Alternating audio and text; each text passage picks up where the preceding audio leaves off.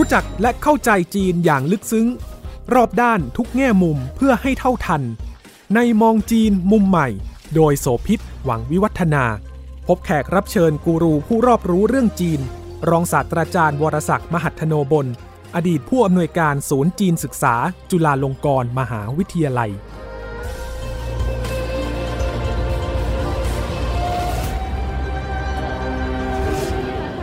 对，类似于拍照的啊，可能是一些。如果你穿汉服来，我绝对不会这样说，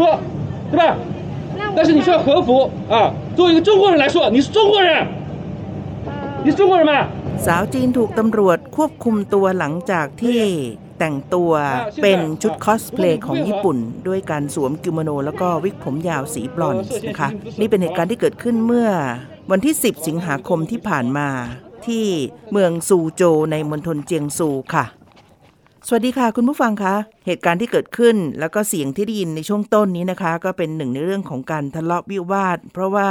สาวจีนคนดังกล่าวเนี่ยเธอไปเดินในย่านที่เรียกว่าเป็นแหล่งท่องเที่ยวสไตล์ญี่ปุ่นในเมืองซูโจวแล้วเธอก็สวมชุดคอสเพลย์เป็นกิโมโนเรื่องราวจากอนิเมะตัวละครหลักของอนิเมะญี่ปุ่นที่เธอชื่นชอบมานะคะก็พยายามจะให้เข้ากับบรรยากาศแต่ว่าในตอนที่เธอกำลังต่อคิวซื้อขนมก็ถูกตำรวจมาล้อมแล้วก็แสดงความไม่พอใจมีการทะเลาะวิวาทกันด้วยเหตุว่าการสวมชุดญี่ปุ่นของเธอนั้นทางตำรวจมองว่าเป็นเรื่องที่ไม่เหมาะสมเธอถูกสอบสวนนานกว่า5ชั่วโมงค่ะตำรวจตรวจค้นโทรศัพท์มือถือลบรูปถ่ายที่แต่งชุดกิโมโนแล้วก็ไปถ่ายในสถานที่ต่างๆตรงบริเวณนั้นเนี่ยนะคะยึดชุดกิโมโนแล้วก็ตั้งข้อหาว่าพยายามก่อเหตุทะเลาะวิวาทแล้วก็ปลุกปั่นให้เกิดความวุ่นวายรวมทั้งให้เขียนจดหมายตำหนิตัวเองกว่า500คำแล้วก็เตือนว่าไม่ให้โพสต์เรื่องนี้ลงบนโลกโซเชียลด้วยคำที่ตำรวจบอกก็คือบอกว่าถ้าเกิดว่าคุณแต่งชุดฮั่นฝูชุดโบราณของจีนมาเขาก็คงไม่ต้องมาพูดอะไรแบบนี้หรอกแต่ว่าเหตุเพราะสวมกิโมโนมาแล้วก็เป็นคนจีนก็ถามหญิงสาวคนดังกล่าวว่าเป็นคนจีนไม่ใช่หรอนะคะเธอก็มาโพสต์ตอนหลังแล้วก็แสดงความผิดหวังกับสิ่งที่เกิดขึ้นแล้วก็แค่ตั้งคำถามว่าการที่สวมชุดซึ่งเธอชื่นชอบจากอนิเมะจากการ์ตูนเนี่ยเป็นความผิดด้วยหรือแล้วก็การใส่ชุดเนี่ยไปเดินถนนในจีนเนี่ยถูกตั้งข้อหาแล้วก็ถามว่าไอ้การที่ไม่ได้แต่งชุดประจำชาติหรือไปชุดของคนชาติอื่นเนี่ยเธอไม่รักชาติหรืออย่างไรนะคะประเด็นเรื่องของความขัดแย้งระหว่างจีนกับญี่ปุ่นซึ่งเป็นบาดแผลที่บาดหมางกันยาวนานในประวัติศาสตร์ในอดีตเนี่ยมันถูกเอามาผนวกรวมบางอย่างกับเรื่องของชาตินิยมส่งผลให้เจ้าหน้าที่ใช้ดุลพินิจของตัวเองอันนี้ก็ในทางหลักแล้วมันไม่มีกฎหมายที่กำหนดอย่างระบุชัดเจนนะคะว่านี่คือความผิดแต่ว่าเจ้าหน้าที่ใช้ดุลพินิจความอ่อนไหวของการแต่งกายเฉพาะเจาะจงนะญี่ปุ่นค่ะคุณผู้ฟังไม่ได้แปลว่าเป็นชาติอื่นนะการแต่งชุดสไตล์ตะวันตกฮิปฮอปหรือว่าวัฒนธรรมของชาติอื่นๆเนี่ยไม่ประเด็นน้อยมากที่จะเกิดขึ้นในจีนคำถามคือทำไมและมันมีปัจจัยเงื่อนไขอะไรอื่นใดที่อยู่ข้างหลังเรื่องนี้หรือไม่รวมทั้งอยากจะชวนคุณผู้ฟังไปติดตามค่ะว่าในแต่ละยุคแต่ละสมัยแต่ละช่วงเวลาของจีนแผ่นใหญ่ที่มีพัฒนาการมาเนี่ยจริงๆแล้วรูปแบบการแต่งกายมันเป็นพลวัตหรือมันมีความเคลื่อนไหวและเปลี่ยนแปลงหรือว่ามันแข็งตัวแช่แข็งหยุดนิ่งอยู่เฉพาะจุดใดจุดหนึ่งอย่างเดียววันนี้รองศาสตราจารย์วรศักดิ์มหัฒโนบลที่ปรึกษาศูนย์จีนศึกษาจุฬาลงกรณ์มหาวิทยาลัยจะมาคุยกันสวัสดีครับเกริ่นเมื่อตอนต้นว่ากลายเป็นการขึ้นบัญชีต้องห้ามไปเลยว่าแต่งชุดญี่ปุ่นโดยเฉพาะชุดประจำชาติคือกิโมโนเนี่ยนะแล้วมาเดินในเมืองจีนนะก็ไม่ได้เป็นเรื่องที่ปลอดภัยแล้วก็บอกว่าถ้าแต่งเหมือนชุดจีนโบราณหรืออะไรบางอย่างที่แสดงสัญลักษณ์เป็นคนจีนเนี่ยก็จะไม่เป็นประเด็นแบบนี้มันอ่อนไหวมากจากปัญหาทางการเมืองปัญหาทางประวัติศาสตร์ในอดีตแล้วมันมาปะทุขึ้นมาจากกรณีตัวอย่างนี้ที่จะเป็นน้ำพึ่งหยดเดียวหรือเปล่าเนี่ยอยากให้อาจารย์ได้เล่าฉากของสิ่งที่อยู่ข้างหลังของความไม่พอใจระหว่างจีนกับญี่ปุ่นนะคะครับถ้าท่านผู้ฟังฟังที่คุณโสภิตได้เกริ่นไปเมื่อสักครู่นี้ผมคิดว่ามีคำสำคัญคำหนึ่งที่คุณโสภิตบอกว่าถ้าชาวจีนแต่งชุดของประเทศอื่นๆหรือแม้แต่ตะวันตกใช่ไหมซึ่งความสัมพันธ์ระหว่างจีนกับสหรัฐหรือยุโรปก็ไม่สู้จะดีใช่ค่ะนะครับแต่จะไม่ค่อยมีปัญหาถูกไหมครับใช่เพราะฉะนั้นแล้วเอ๊ะทำไมมันต้องเป็นญี่ปุ่นคำตอบในเบื้องต้นนี้ง่ายมากนะครับก็คือว่าตอนที่ญี่ปุ่นรุกรานจีนเนี่ยญี่ปุ่นได้ไปทำอะไรที่แย่ๆกับจีนเอาไว้มากคือเรียกว่าจีนเนี่ยฝังใจมากๆขนาดที่ไปเปรียบเทียบกับการคุกคามจีนของชาติตะวันตกอ่ะก็ยังไม่หนักเท่ากับที่ญี่ปุ่นได้ทำกับจีนนะครับอันนี้ประเด็นที่หนึ่งไอ้ความฝังใจตรงนี้เนี่ยถ้าหากว่า ความสัมพันธ์ระหว่างจีนญี่ปุ่นอยู่ในภาวะปกติการจะแต่งชุดอะไรแบบญี่ปุ่นเนี่ยในจีนมันก็ไม่ค่อยมีปัญหาแต่ถ้าหากว่าอยู่ในช่วงที่ความสัมพันธ์มันลุ่มๆนะครับไม่ดอนนะครับ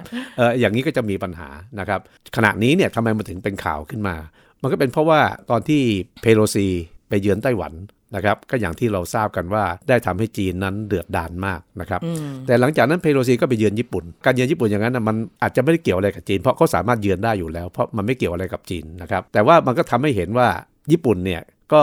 ห่อหมกดีไปด้วยกับสหรัฐอเมริกานะครับไอ้ตรงที่เป็นเมืองซูโจวเนี่ยผมต้องเรียนอย่างหนึ่งมันมีเมืองที่เป็นแบบ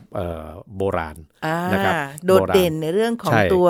วัฒนธรรมในอดีตนะฮะหลายๆเหตุการณ์ก็เกิดขึ้นที่ซูโจวแล้วก็คนจะชอบแต่งตัวในชุดโบราณใช่ทางการจีนเขาอนุรักษ์เอาไว้พวกเราคนไทยถ้ามีโอกาสได้ไปซูโจวอ่ะก็อยากจะแนะนำให้ไปว่าเพื่อให้เห็นว่าเขาอนุรักษ์เมืองโบราณเอาไว้ได้อย่างไรขณะที่คนจีนไม่ค่อยชอบญี่ปุ่นนะครับแล้วน้องผู้หญิงคนนี้ก็ไปแต่งชุดกิโมโนเข้าไปเนี่ยถ้ามองจากเกณฑ์แบบบ้านเราอะนะครับการที่เจ้าหน้าที่ทำอย่างนั้นมันก็อาจจะละเมิดสิทธิเสรีภาพไปหน่อยนะครับแต่ถ้าเรามองอีกด้านหนึ่งเนี่ยการที่น้องผู้หญิงคนนี้แต่งชุดกิโมโนไปในท่ามกลางบรรยากาศแวดล้อมแบบจีนโบราณเนี่ยนะครับมันก็เสี่ยงเหมือนกันนะเราไม่รู้ว่าจะมีคนจีนคนไหนหมั่นไส้แล้วก็เดินมาทำร้ายเธออย่างนี้ก็เป็นปัญหาครับซึ่งเรื่องราวเนี่ยพอถูกเผยแพร่ไปในสื่อโซเชียลมีเดียของจีนเนี่ยก็ติดฮอตเซิร์ชบนเว็บปัวเลยค่ะแล้วก็มีคนเข้าชมมากกว่า90ล้านครั้งแต่ว่าตอนหลังก็ถูกบล็อกนะเรื่องนี้มันไม่ได้เป็นครั้งแรกที่มันเกิดขึ้นก่อนหน้านี้ก็มีเหตุการณ์อื่นๆอีกเมื่อเดือนกุมภาพันธ์ที่ผ่านมาเนี่ยก็มีกรณีที่สาวจีนสวมกิโมโนถูกเจ้าหน้าที่รปภ.ห้ามเข้าสวนสาธารณะที่ทะเลสาบไห่มาแล้วที่เมืองต้าหลี่ในมณฑลยูนนานแสดงว่ามันมีร่องรอยแบบเนี้ยที่มีความรู้สึกว่าเป็นปฏิปักษ์ตรงกันข้ามหรือไม่ค่อยพอใจถ้าจะไปมีอะไรบางอย่างที่แสดงสัญลักษณ์ของความเชื่อมสัมพันธ์กับญี่ปุ่นในพื้นที่ของจีนเนาะใช่ครับหรือพอไปแสดงท่าทีแบบเป็นมิตรกับญี่ปุ่นปั๊บก็มีทั้งคนเฉยๆและคนที่ไม่เห็นด้วยเพราะกรณีน้องผู้หญิงคนนี้เนี่ยมีคนให้ความเห็นทางออนไลน์เนี่ยทั้งบวกคือไม่เห็นจะเป็นอะไรเลยแล้วถือว่าตำรวจทำเกินกว่าเหตุและบางกลุ่มก็บอกว่าก็ไม่เหมาะก็ไม่รู้จักหรือไงหรือไม่รู้ว่าเรื่องความเหมาะความควรมันเป็นบรรยากาศแบบนี้ซึ่งเกิดขึ้นเนืองๆถ้าเราพูดถึงเรื่องว่าการแต่งกายของจีนมันก็มีหลายยุคหลายสมัย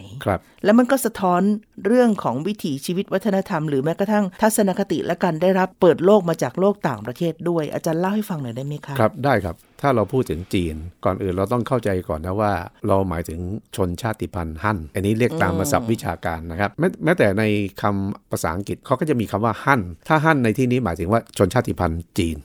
ฝรั่งกับไทยก็คล้ายๆกันก็ยังมีอีกคำหนึ่งคือคำว่า Chinese ทีนี้ถ้าพูดเฉพาะชนชาติพันธุ์ฮั่นเนี่ยเมื่อหลายพันปีก่อนนะชาวจีนก็มีเครื่องแต่งกายของตัวเองผมอยากจะใช้ก็เป็นชุดยาวลงไปเลยอันนี้ผมหมายถึงผู้ชายและผู้หญิงของผู้หญิงนั้นอาจจะดูมีกระโปรงลักษณะคล้ายๆกระโปรงอยู่ด้วยนะครับพอถึงช่วงที่เมื่อประมาณ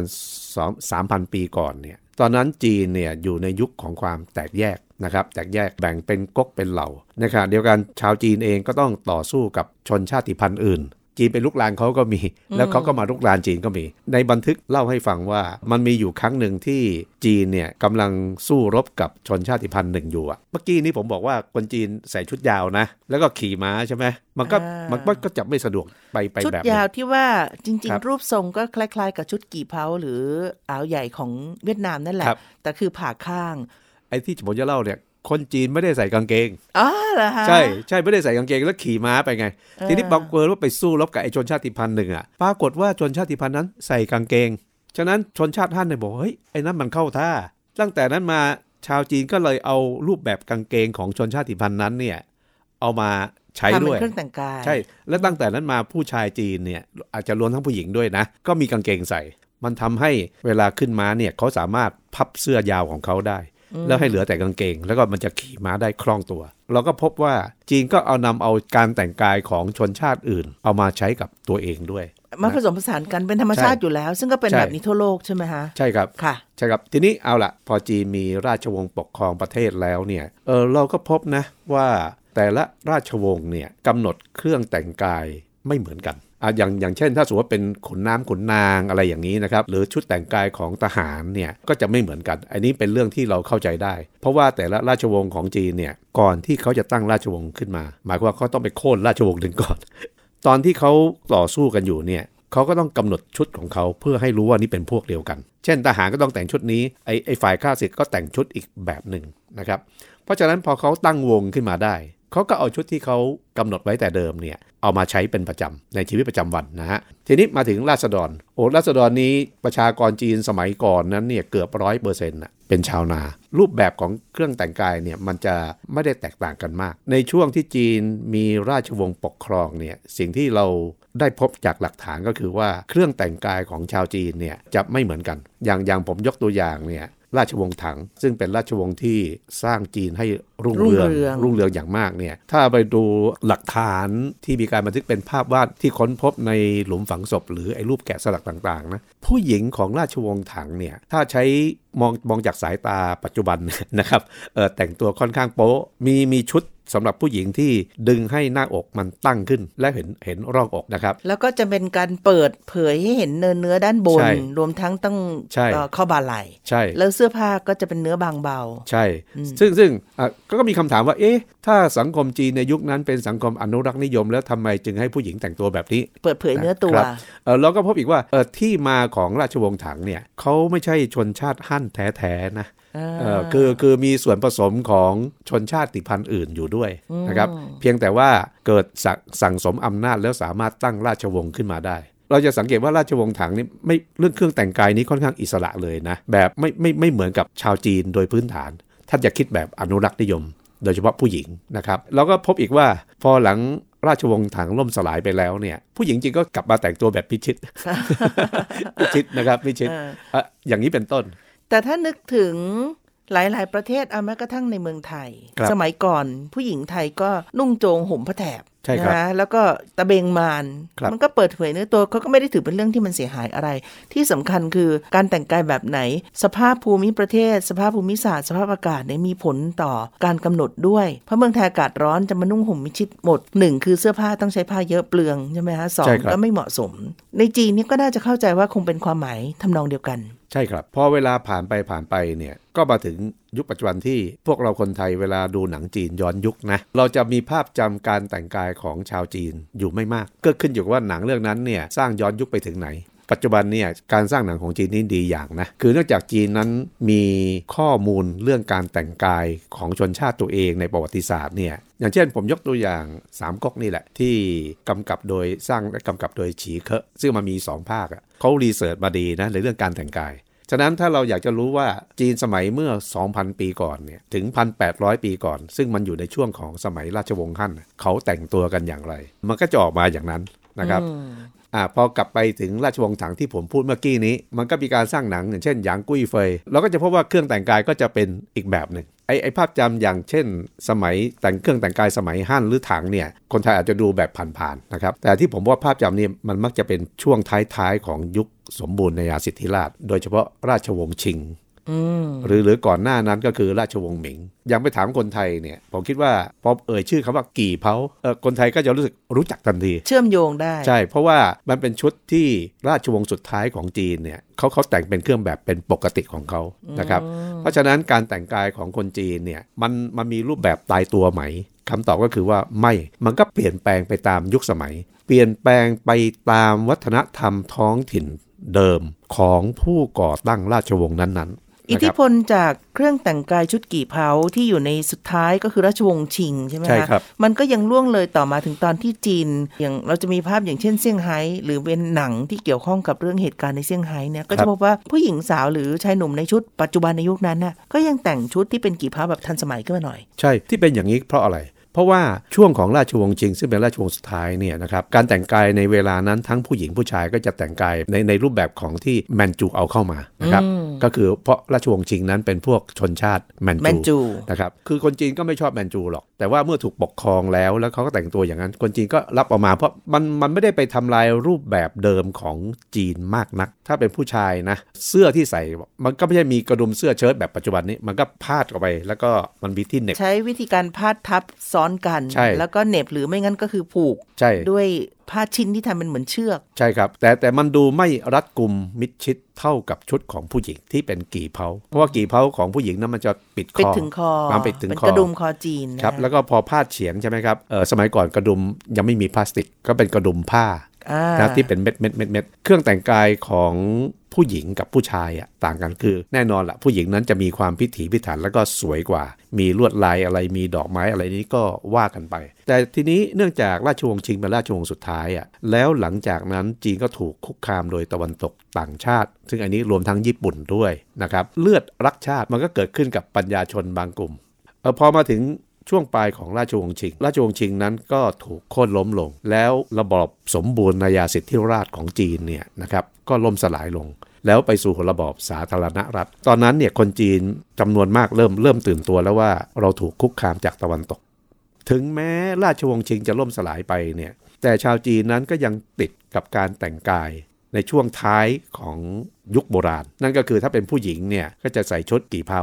กี่เผานี้ถ้าเรานิยามว่าเป็นชุดธรรมดาก็ได้นะหมายถึงว่าเป็นชุดปกติที่ผู้หญิงใส่ประจำวันใช่แต่ว่าคือหมายถึงในแง่รูปแบบก็คือผ้าเฉียงแล้วก็มีกระดุมปิดแล้วก็คอก็ปิดแต่กี่เผาในอีกความหมายหนึ่งอ่ะคือชุดที่หรูหราสวยงามใช้ออกงานได้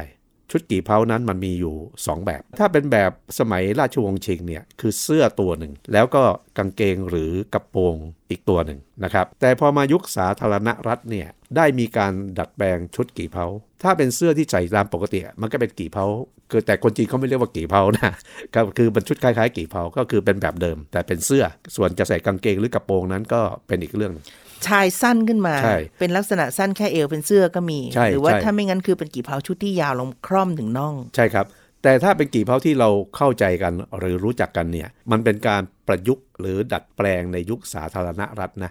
นั่นคือเป็นกระโปรงชุดแต่ว่าเลยบางทีก็สูงยาวเกินหัวเข่าเล็กน้อยบางทีก็ค่อนข้างทันสมัยอะแบบตะวันตกมีสั้นมียาวใช่มีสั้นมียาวเขาเรียกว่ากระโปรงชุดใช่ไหมถ้าพูดภาษาไทยนะฮะแต่ว่ามันเป็นรูปแบบของกี่เผาซึ่งตัดเย็บด้วยผ้าแพรมั่งผ้าไหมมั่งซึ่งสวยมากนะแล้วทุกวันนี้ราคาแพงมากไปเอากี่เผาของแมนจูอะมาดัดแปลงให้มันสอดคล้องกับยุคสมัยใหม่แต่มีเอกลักษณ์ของความเป็นจีนแล้วก็มันก็ดูแล้วมันก็สวยสง่างามส่วนผู้ชายถ้าแต่งชุดโดยปกติในชีวิตประจำวันเนี่ยผู้ชายจีนในยุคสาธารณรัฐนะยังที่แต่งใส่สูทผูกไทแบบตะวันตกก็มีแล้วแต่ว่าก็ไม่ได้มีแบบทั่วทั้งประเทศผู้ชายจีนนี่ยังแต่งตัวเหมือนเดิมถ้าเป็นคนที่อยู่ในเมืองนะครับก็จะแต่งเป็นชุดยาวมาถึงเกือบจะตาตุ่มแล้วเขาจะใส่รองเท้าแล้วใส่ถุงเท้าใส่รองเท้าอันนี้ก็ว่ากันไปไม่ใช่คนจีนใส่ชุดยาวแค่เพียงแค่ชิ้นเดียวนะคือข้างในยังมีชุดชั้นในของผู้ชายเพราะว่าจีนนั้นอากาศหนาวแล้วข้างในก็ยังใส่กางเกงส่วนผู้หญิงจีนนั้นก็ขึ้นอยู่กับว่าอาชีพอะไรนะถ้าเป็นผู้ดีหน่อยก็จะใส่กระโปรงนะฮะไม่ค่อยได้ใส่กางเกงก็มีนะครับแต่โดยส่วนใหญ่ผู้หญิงเองก็ยังใส่กางเกงอยู่อันนี้คือยุคสาธารณรัฐซึ่งจีนเข้าสู่ยุคสมัยใหม่แล้วเนี่ยเราก็จะพบว่าโดยเฉพาะปัญญาชนนักวิชาการนะมีน้อยครั้งมากที่เขาจะใส่ชุดแบบตะวันตกคือใส่สูทผูกไทส่วนผู้หญิงจีนที่อยู่ในสังคมเมืองอ่ะเสื้ออาจจะเป็นกี่เผาและใส่กระโปรงอันนี้หมายถึงว่าคนที่ทำงานออฟฟิศหรือเป็นครูหรือเป็นอาจารย์มหาวิทยาลัยรวมทั้งนักเรียนด้วยนักศึกษาด้วยอันนี้หมายถึงผู้หญิงนะครับเวลาไปดูบันทึกเก่าๆในยุคสาธารณรัฐเนี่ยแม้แต่ตัวของประธานเหมาเจ๋อตงตอนที่ยังหนุ่มอยู่นะเวลาท่านเดินทางไปไหนไปพบปะไปเคลื่อนไหวทางการเมืองอะไรอย่างเงี้ยท่านก็ใส่ชุดยาวแบบจีนนะมันก็เป็นเรื่องที่น่าสังเกตด้วยว่าเหมาเนี่ยเป็นผู้นำจีนในยุคใหม่เพียงคนเดียวนะที่เราไม่เคยพบว่าเหมานั้นใส่สูทผูกไทอันนี้เป็นเรื่องชุดที่ตกค้างมาจากสมัยราชวงศ์ชิงทีนี้มันมีอีกชุดหนึ่งซึ่งน่าสนใจมากก็คือชุดที่เหมาชอบใส่มากและทุกคนมักจะเรียกว่าชุดเหมาเป็นชุดแบบสมัยใหม่และเป็นสูทที่มีลักษณะเฉพาะคอปิดกัดกระดุมอย่างใช้ผ้าสูทอย่างดีนะกางเกงก็เหมือนกันจริงๆแล้วชุดนี้เราคนไทยผมเคยได้ยินเรียกว่าชุดเหมาเพราะว่าเราพบภาพของเหมาบ่อยมากและเป็นภาพผู้นำจีนในยุคเดียวกับท่านนะทุกคนก็จะใส่อย่างนี้ผู้นำจีนในปัจจุบันที่มาใส่สูทผูกไทนั้นเนี่ยที่เราเห็นนะครับเพิ่งมาทีหลังชุดนี้จริงๆแล้วมีชื่อเฉพาะของเขานะเขาเรียกว่าชุดจงซานนี้เป็นชื่อของดรซุนยัตเซน คำว่าสุญญเซนเนี่ยเป็นการอ่านในแบบตัวเขียนแบบหนึ่งนะฮะซึ่งไม่ใช่ภาษาจีนกลางผมก็จะว่าน่าจะเป็นภาษากวางตุ้งนะครับแต่เวลาฝรั่งเขียนเนี่ยทำให้เราอ่านเป็นจากอ่านแบบผ่านภาษาอังกฤษเนี่ยนะครับอ่านว่าสุญญเซนจริงๆคำนี้มาจากคำว่าซุนอี้เซียนซึ่งเป็นชื่อหนึ่งของดรสุญญเซนแต่ดรสุญญเซนเนี่ยมีอีกชื่อหนึ่งก็คือซุนจงซันซุนจงซันทีนี้ไอ้ชุดนี้มันมีที่มาอย่างไรเรื่องของเรื่องก็เกิดขึ้นตรงที่ว่าหลังจากที่ดร.สุญญเซนปฏิวัติโค่นล้มราชวงศ์แมนจูในปีค.ศ. 1911ไปแล้วเนี่ยปรากฏว่าบ้านเมืองจีนไม่ได้เข้ารูปเข้ารอยหาความสงบไม่ได้ก็มีการต่อสู้แย่งชิงอำนาจกันตัวของดร.สุญญเซนเนี่ยซึ่งเป็นผู้นำการปฏิวัติแท้ๆต้องหนีหัวซุกหัวซุนจากการถูกยึดอำนาจคืนโดยพวกขุนศึกทำให้ดร.สุญญเซนเนี่ยต้องลี้ภัยการเมืองไปอยู่ที่ญี่ปุ่นและที่ญี่ปุ่นนั้นก็มีบุคคลระดับปัญญาชนชนชั้นนำและบางคนมาจากรัฐบาลนะก็ต้อนรับสุญญเซนซึ่งตอนนั้นดร.สุญญเซนเนี่ยบางครั้งนะท่านก็แต่งกายแบบคนจีนบางครั้งก็ใส่สูทผูกไทแต่ส่วนใหญ่ท่านจะใส่สูทผูกไทมากกว่าเพื่อต้องการที่จะให้สังคมจีนมาเปลี่ยนไปอยู่ยุคสมัยใหม่นะครับแต่ตัวของดร.สุญญเซนนั้นก็ไม่ได้ปฏิเสธเครื่องแต่งกายแบบเก่าแต่ทีนี้มีอยู่ครั้งหนึ่งในระหว่างที่อยู่ญี่ปุ่นเนี่ยดร.สุญญเซนเห็นนักเรียนญี่ปุ่นแต่งกายไปโรงเรียนเขามีเครื่องแบบของเขาเป็นการเฉพาะใช่จนถึงเดี๋ยวนี้นะก็มีสถานศึกษาหลายแห่งในญี่ปุ่นที่ยังแต่งตัวแบบเดิมคือชุดที่ว่านี่เป็นชุดของผู้ชายนะเป็นนักเรียนญี่ปุ่นที่เป็นชุดสีดำแขนยาวคอปิดนะติดกระดุมไปจนถึงคอเลยนะครับและกางเกงก็สีเดียวกับเสื้อดร.สุญญเซนเนี่ยเห็นชุดนี้แล้วสุญญเซนประทับใจมากท่านเห็นแล้วท่านก็ชอบท่านก็เลยคิดว่าชุดนี้มันไม่เลวนะมันไม่เป็นตะวันตกแบบที่เรารู้จักกันคือใส่สูทผูกไทแต่ในขณะเดียวกันมันก็มีร่องรอยของความเป็นจีนหรือตะวันออกอยู่ดังนั้นดร.สุญญเซนเนี่ยจึงเอาชุดของนักเรียนญี่ปุ่นเนี่ยมาปรับให้มันดูภูมิฐานขึ้นมาท่านก็เลยปรับออกมาจนกระทั่งกลายเป็นชุดเหมาที่เราเห็นก็คือชุดจงซานที่ว่านี้ชุดจงซานหลังจากนั้นพอจีนเปลี่ยนแปลงระบบการปกครองมาเป็นสาธารณรัฐประชาชนจีนก็คือเป็นคอมมิวนิสต์เนี่ยพรรคคอมมิวนิสต์จีนเนี่ยเขาไม่ได้ปฏิเสธวัฒนธรรมตะวันตกในบางเรื่องนะอย่างผมยกตัวอย่างพอก้าวขึ้นมาเป็นผู้ปกครองแล้วเนี่ยค่านิยมในการทักทายเนี่ยพรรคคอมมิวนิสต์จีนก็ทักทายด้วยการสัมผัสมือซึ่งของจีนดั้งเดิมเนี่ยทักทายเขาจะโค้งคำนับเพราะฉะนั้นในเรื่องการแต่งกายเนี่ยในเวลานั้นไม่ว่าจะเป็นข้าราชการหรือผู้นำอะไรก็แล้วแต่ถ้าเป็นชุดจะเป็นทางการเนี่ยเขามักจะใส่ชุดจงซานเพราะฉะนั้นในยุคคอมมิวนิสต์จ๋าเลยเนี่ยในยุคเหมานะเราจะไม่ค่อยพบคนจีนใส่สูทผูกไทในกรณีของผู้ชายแล้วถ้าเป็นผู้หญิงก็อาจจะแต่งชุดแบบตะวันตกเช่นเป็นเสื้อแบบตะวันตกกับโปรงแบบตะวันตกแต่เราก็พบว่าผู้หญิงจำนวนมากของจีนเนี่ยก็ยังแต่งชุดในยุคปลายของราชวงศ์ชิงก็คล้ายๆกี่เผาเป็นชุดที่ใส่ในชีวิตประจำวันนะคือเสื้อแบบคอปิดแล้วก็ป้ายนะครับแล้วก็แต่ตอนนี้อาจจะมีกระดุมพลาสติกแล้วนะครับ อะไรอย่างนี้แล้วก็ใส่กางเกงยกเว้นเวลามีงานในช่วงต้นของระบอบคอมมิวนิสต์เนี่ยอย่างน้อยก็ประมาณไม่ต่ำกว่า15ปีนะชุดกี่เผาที่เราคุยกันตอนต้นน่ะยังถูกใช้อยู่จนกระทั่งมาในช่วงของการปฏิวัติวัฒนธรรมซึ่งตอนนั้นเรดการ์ดเป็นใหญ่ชุดกี่เผาเนี่ยก็จะถูกตราหน้าว่าเป็นชุดของศักดินา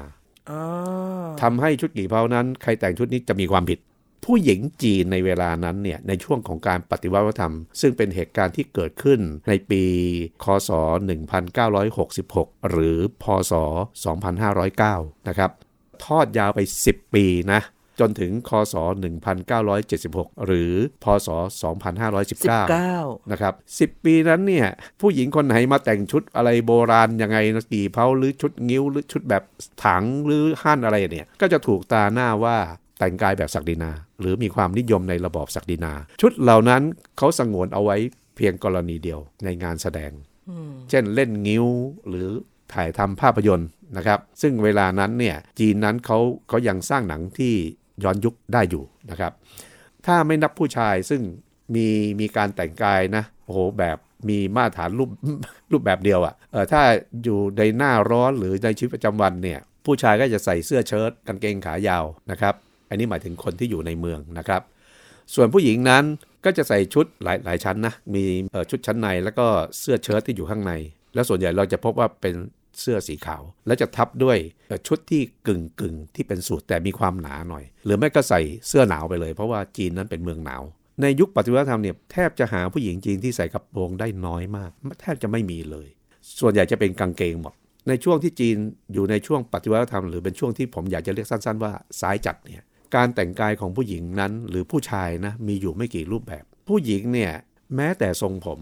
มีอยู่2แบบถ้าจะไว้ยาวเขามักจะให้ถักเปียเพื่อจะบอกว่าถ้าคุณไว้ผมยาวสยายไม่ถักเปียคุณก็จะมีเวลามาเสริมสวยก็ถูกกล่าวหาว่าเสพสุขไม่มีจิตใจแบบชนชั้นกรรมาชีพฉะนั้นถ้าไว้ผมยาวก็ต้องถักเปียเพราะถักเปียแล้วมันก็จะเคลื่อนไหวสะดวกขึ้นผู้ชายก็อย่างเป็นชุดที่ผมบอกไปแล้วถ้าในชีวิตปกติก็ใส่เสื้อเชิ้ตกางเกงแต่ถ้าออกงานก็จะมีชุดจงซานที่สำคัญก็คือว่าไม่ว่าผู้หญิงหรือผู้ชายอ่ะสีของเครื่องแต่งกายอยู่นับสีได้เป็นโทนหนักเข้มพิมพ์เทาดำน้ำตาลแล้วก็กรมท่าผู้หญิงก็ทำนองเดียวกันสีขาวจะไม่ใช้นะสีขาวใช้ในงานศพใช้ในงานศพแต่ว่าสีขาวจะเป็นเสื้อเชิ้ตของผู้หญิงที่ใส่อยู่ด้านในค่ะนะครับคือก็ทำนองว่าถ้าทำงานออฟฟิศหรือรับราชการเนี่ยไอ้เสื้อข้างนอกก็คล้ายกับสูตรของผู้หญิงไทยในปัจจุบันที่ชอบใส่กันช่วงของการปฏิวัติธรรมเนี่ย10ปีเนี่ยการแต่งกายของคนจีนนี่นะไม่เพียงแต่แตกต่างจากยุคศักดินานะยังแตกต่างกับปัจจุบันอย่างแบบผมคิดว่าจะหาปรากฏการณ์การแต่งกายของคนจีนเนี่ยมาอธิบายอย่างมีสีสันเท่ากับยุคปฏิวัติธรรมนี้หายากมากเลย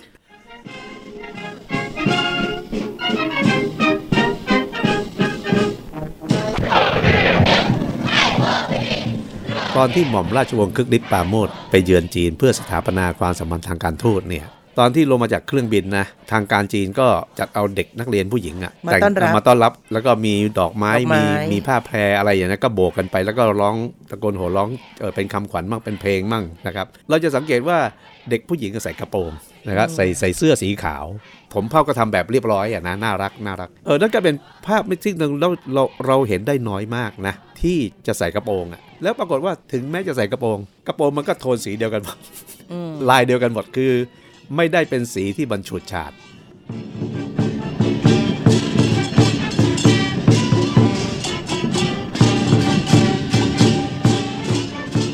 รปฏิวัติวัฒนธรรมสิ้นสุดลงตอนหลังจีนก็เข้าสู่ยุคปฏิรูปแม้แต่เครื่องแต่งกายก็ถูกปฏิรูป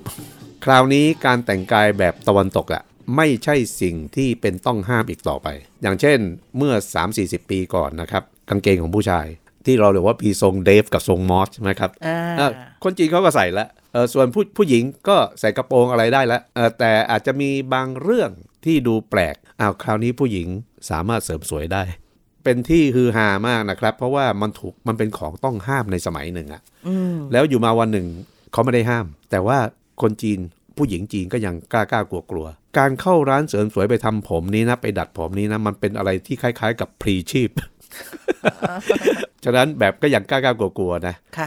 แต่หลังจากนั้นผ่านไปไม่กี่ปีเนี่ยการแต่งกายโดยที่มีทรงผมมาประกอบด้วยเนี่ยแบบทันสมัยแบบตะวันตกก็กลายเป็นเรื่องปกติไป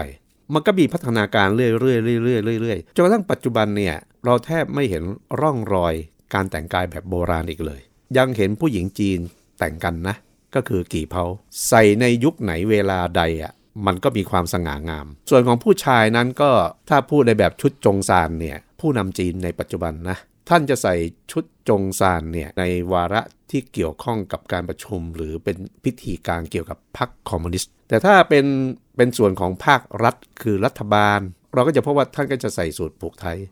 ถ้าเทียบผู้นำในแต่ละยุคที่ผ่านมาอาจารย์เคยบอกว่าสีจิ้นผิงดูเหมือนว่าจะใส่ชุดจงซานปรากฏให้เห็นผ่านสื่อเนี่ยค่อนข้างมากกว่าผู้นำคนอื่นๆใช่ครับถ้าเราเอายุคปฏิรูปเป็นตัวตั้งเติ้งเสี่ยวผิงใช่ไหมครับเติ้งเสี่ยวผิงนี่เหมือนเหมาเลยทั้งปีทั้งชาติเราไม่เคยเห็นเติ้งเสี่ยวผิงใส่สูทผูกไทยกเว้นตอนที่ไปเรียนที่ฝรั่งเศสซึ่งตอนนั้นยังเป็นเด็กหนุ่มอยู่นะพอพ้นจากสมัยของเติ้งผู้นำคนต่อมาเช่นเจียงเจ๋อหมินหรือหูจินเทานะครับทั้งสองท่านนี้เราจะพบว่าท่านใส่สูทผูกไทเป็นส่วนใหญ่น้อยครั้งมากที่ท่านจะใส่ชุดจงซานเรื่องที่เราคุยกันมาทั้งหมดวันนี้ค่ะอาจารย์ทำให้เห็นว่าเครื่องแต่งกายแต่ละยุคแต่ละสมัยล้วนได้อิทธิพลจากหลายส่วนมาผสมกลมกลืนเป็นเนื้อของตัวเองซึ่งอาจจะมีทั้งเหมือนแล้วก็ต่างแต่ว่าอาจารย์มีอะไรที่อยากจะบอกไหมคะว่าในวันที่เราคุยกันว่าเรารู้จักจีนผ่านเครื่องแต่งกายและไปโยงกับกรณีที่เกิดขึ้นคล้ายๆกับกรณีเฉพาะในความบาดหมางความไม่เข้าใจแล้วไม่ยอมรับญี่ปุ่นเนี่ยค่ะครับผมคิดว่าทั้งน้องผู้หญิงที่ซูโจวหรือน้องผู้หญิงที่ต้าหลีเนี่ยเธอแต่งตัวผิดที่ผิดเวลาก็ทำให้เกิดปัญหาขึ้นมาแต่ปัญหานี้เราต้องเข้าใจนะครับว่า มันเป็นปัญหาเฉพาะจริงๆไม่ได้แปลว่าคนทั้งหมดจะเห็นด้วยทำนองเดียวกันใช่เพราะมันเป็นเรื่องของจีนกับญี่ปุ่นแท้ๆเพราะว่าฝรั่งตะวันตกก็คุกคามจีนนี่แต่จีนก็ยังคงใส่ชุดแบบตะวันตกโดยที่ไม่ได้รู้สึกว่าต้องมาต่อต้านอะไรแสดงว่าสิ่งที่ญี่ปุ่นทำกับจีนนี่จีนเขาก็ฝังใจนะฝังใจจนกระทั่งมาปฏิเสธแม้แต่เครื่องแต่งกายถ้าเราเข้าใจเรื่องเครื่องแต่งกายของจีนในเชิงประวัติศาสตร์และมาถึงปัจจุบันเนี่ยเราก็ต้องเข้าใจจีนด้วยว่าทำไมต้องเจาะจงญี่ปุ่นเมื่อทำความเข้าใจกับมันเนี่ยเราก็จะอธิบายปัญหาที่เกิดขึ้นได้นี่เป็นเรื่องที่เราคุยกันวันนี้ค่ะอาจารย์บรศักดิ์มหัทธนบุญที่ปรึกษาศูนย์จีนศึกษาจุฬาลงกรณ์มหาวิทยาลัยและดิฉันโสภิตหม่องพิวัฒนาลาแล้วนะคะสวัสดีค่ะสวัสดีครับ